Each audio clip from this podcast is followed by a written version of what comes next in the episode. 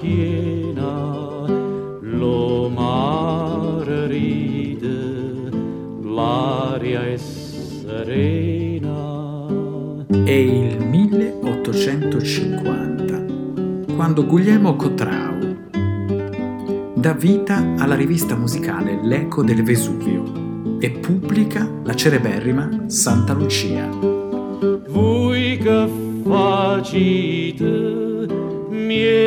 Alla via, Santa Lucia, Santa Lucia, voi che facite miezza alla via, Santa Lucia, Santa Lucia.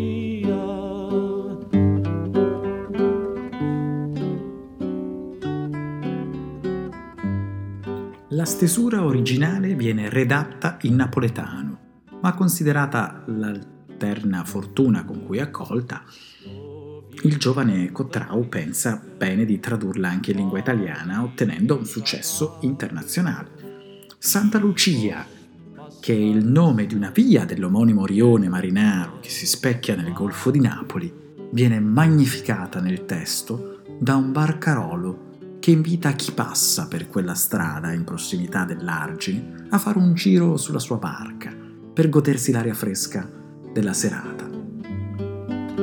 È pronta l'esta la barca mia, Santa Lucia, Santa Lucia, è pronta l'esta la barca mia, Santa Lucia, Santa Lucia.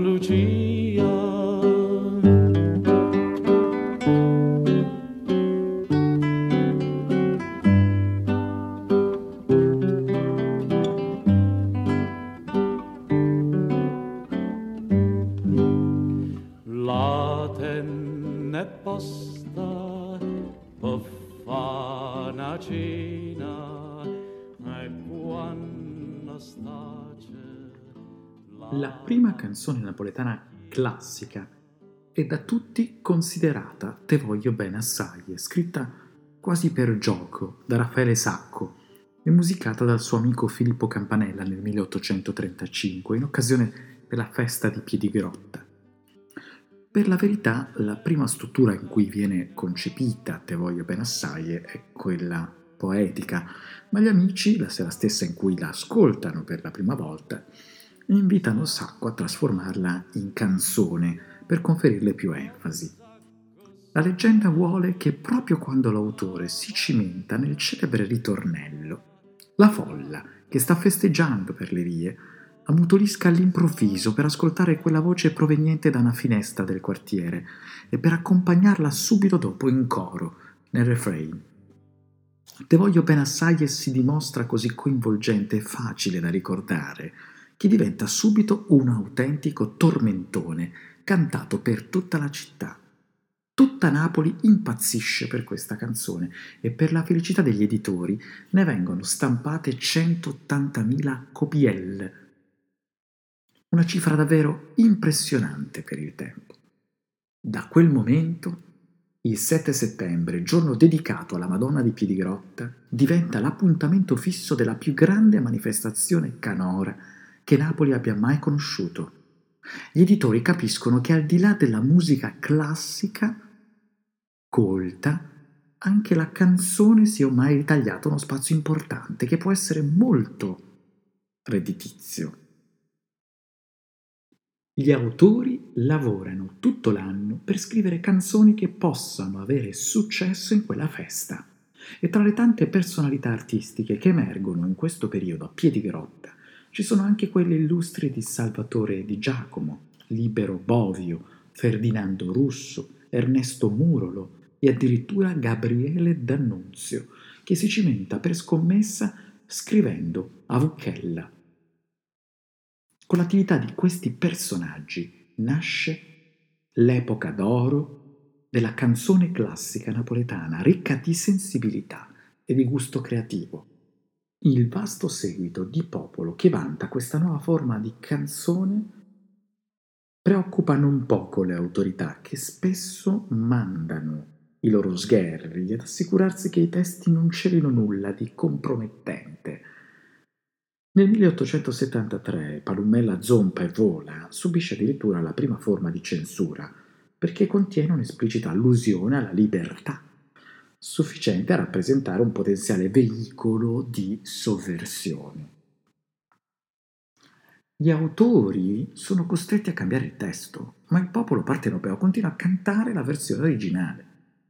Te voglio bene assai del 1835 e Santa Lucia del 1850 sono le prime due grandi canzoni classiche di successo che si svincolano dal seppure nobile passato per dare impulso a un presente politicamente ancora molto incerto, ma anche pulsante e ricco di aspettative.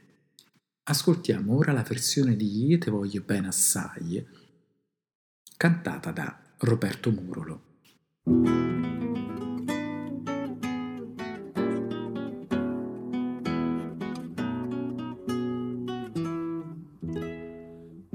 Perché quando mi vita t'ingrifa come gatta. Non è che t'aggio fatto che non mi può vedere. Io t'aggio amata tanto si t'ama tu lo sai. Io ti voglio bene assai, ma tu non pensa a me. Io ti voglio bene assai, ma tu non pensa a me.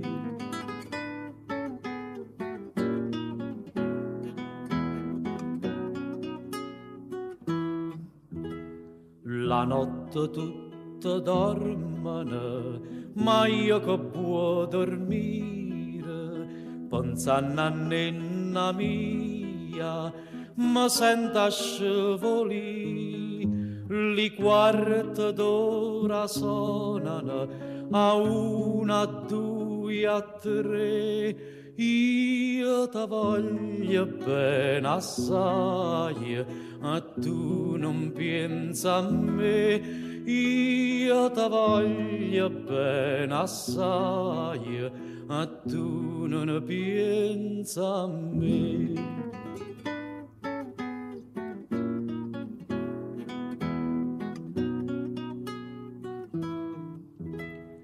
Guarda mi faccia vita come son garraduta, si capaliente brutta, non è la mia per te, cusuta fila doppia, cu te mi vedrai, io ti voglio bene assai, ma tu pensa a me, io ti voglio bene assai, ma tu non pensa a me.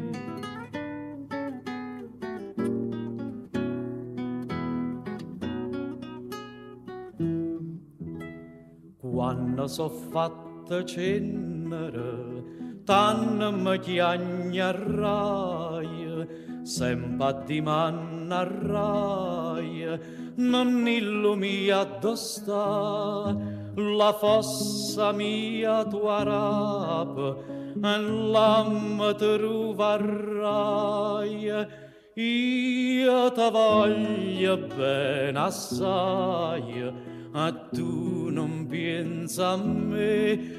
Io te voglio ben assai a tu non pensa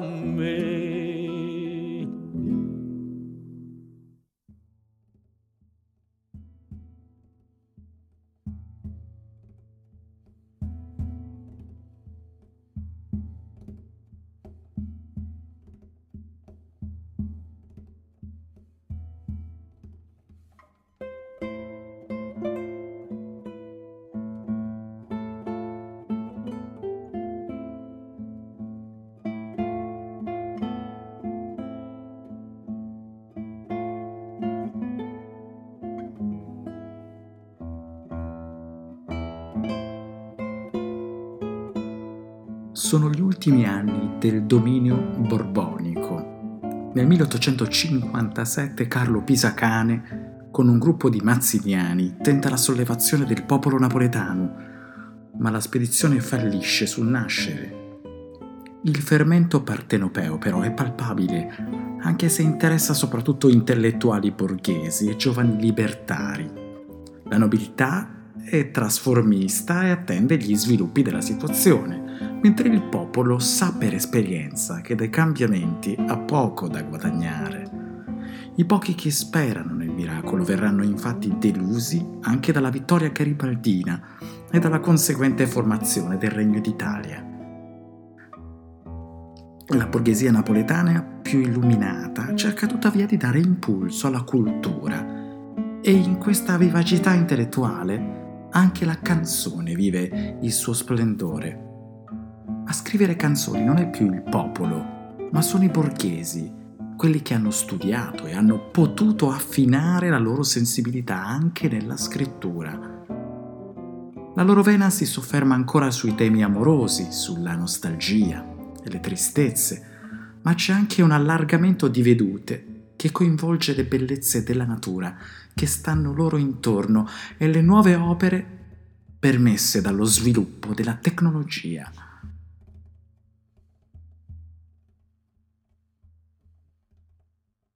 In questo contesto Giuseppe Turco e Luigi Dezza scrivono nel 1880 Funiculi Funiculà per celebrare la famosa funicolare che collega Napoli con la cima del Vesuvio. Per la verità, questa opera avveniristica per il tempo è stata inaugurata dieci anni prima, ma non ha riscosso il successo sperato. I napoletani preferiscono continuare a raggiungere il cratere percorrendo i vecchi sentieri, certamente più scomodi, ma anche più economici. A questo punto qualcuno pensa che la migliore pubblicità alla funicolare fosse giungere dalla forza persuasiva della canzone napoletana. L'idea viene proprio al giornalista Peppino Turco, che scrive il testo e lo fa musicare dall'amico Dezza.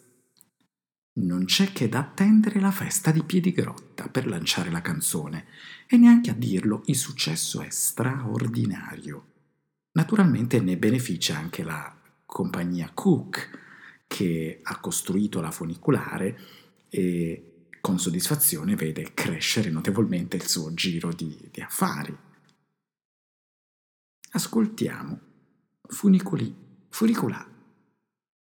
La voce è sempre quella straordinaria di Roberto Murulo.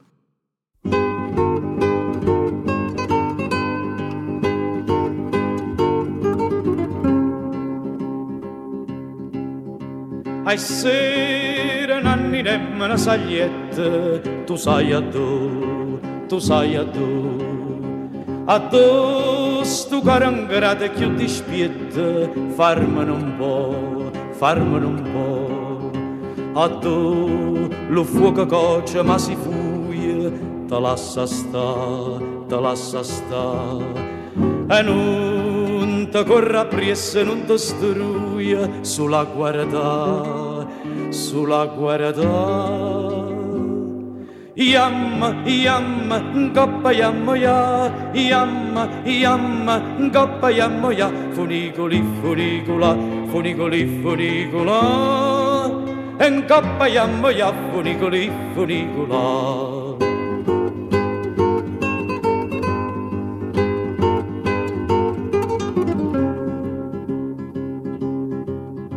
Se ne s'aiuto in essa ne s'aiuta la capa già, la capa già. E chiuda, poi è tornata, poi è venuta, sta sempre qua, sta sempre qua. La capa vota attorno, vota attorno, attorno a te, attorno a te. Sto cuore canta sempre nuda l'urna, sposammo in sposammo in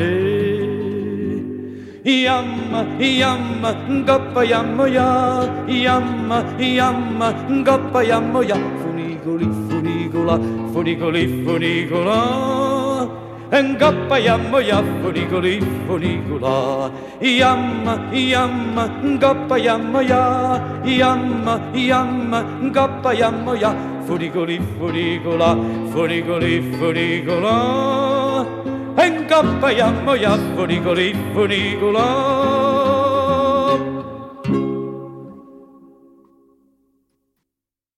Salvatore di Giacomo, rampollo di una famiglia borghese napoletana, un medico mancato. La vista del sangue lo impressiona troppo e lui decide di interrompere gli studi universitari al terzo anno per darsi alla poesia. Gli vengono in soccorso i suoi studi classici e parallelamente all'impiego da giornalista, lavoro che manterrà fino alla piena maturità, comincia a scrivere in rima dialettale versi di un certo pregio.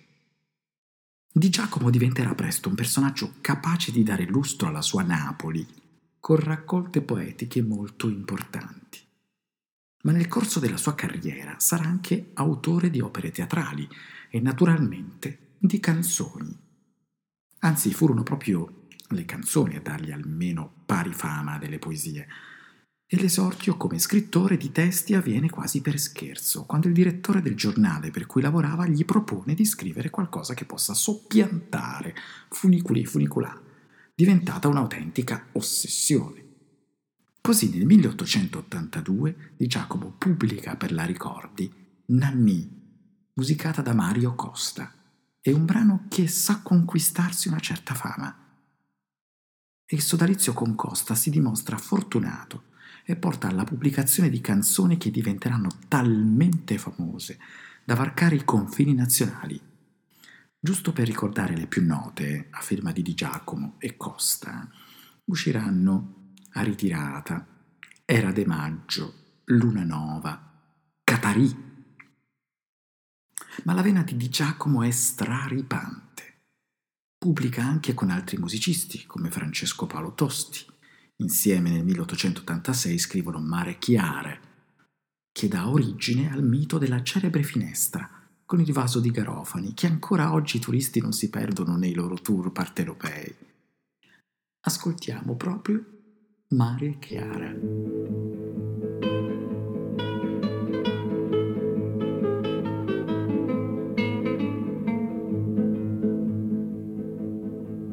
Quando spunta la luna a mare chiara, pure le pisce ci fanno l'amore. Saravotano l'onno del mare, con la priezza cagnano colore, quando spunta la luna a mare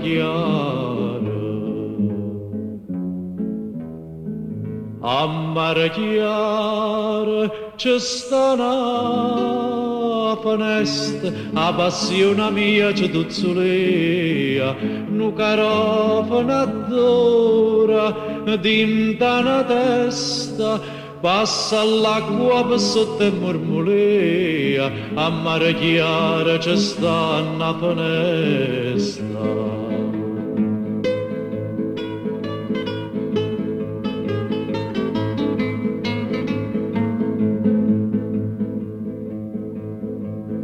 Dice che le stelle sono lucente non sa per stucchio che tu tieni in fronte.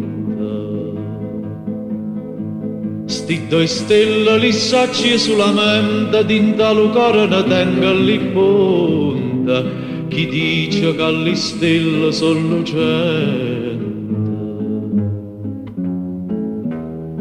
Sceta da Carolì, l'aria è dolce, quando mai tanto tempo già aspettate, per accompagnare i suoni con la voce, stasera una chitarra già portata, scita da Carolica all'aria è dolce. Ah,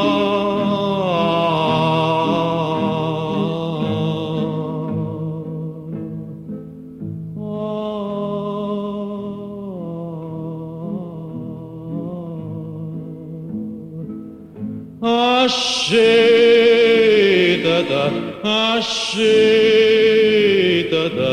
scita da carolica all'aria e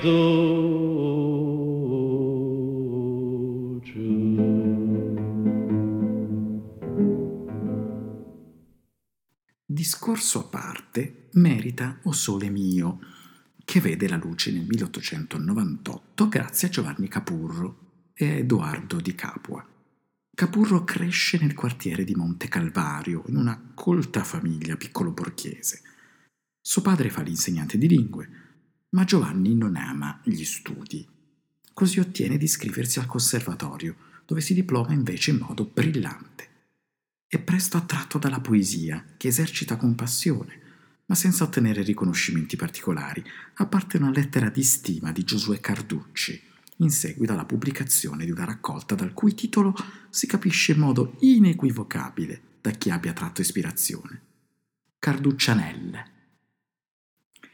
Nel 1892 Capurro esordisce con un buon successo nel mondo della canzone scrivendo il testo di Avongola, a cui ne seguono altre, tutte ben accolte dal pubblico.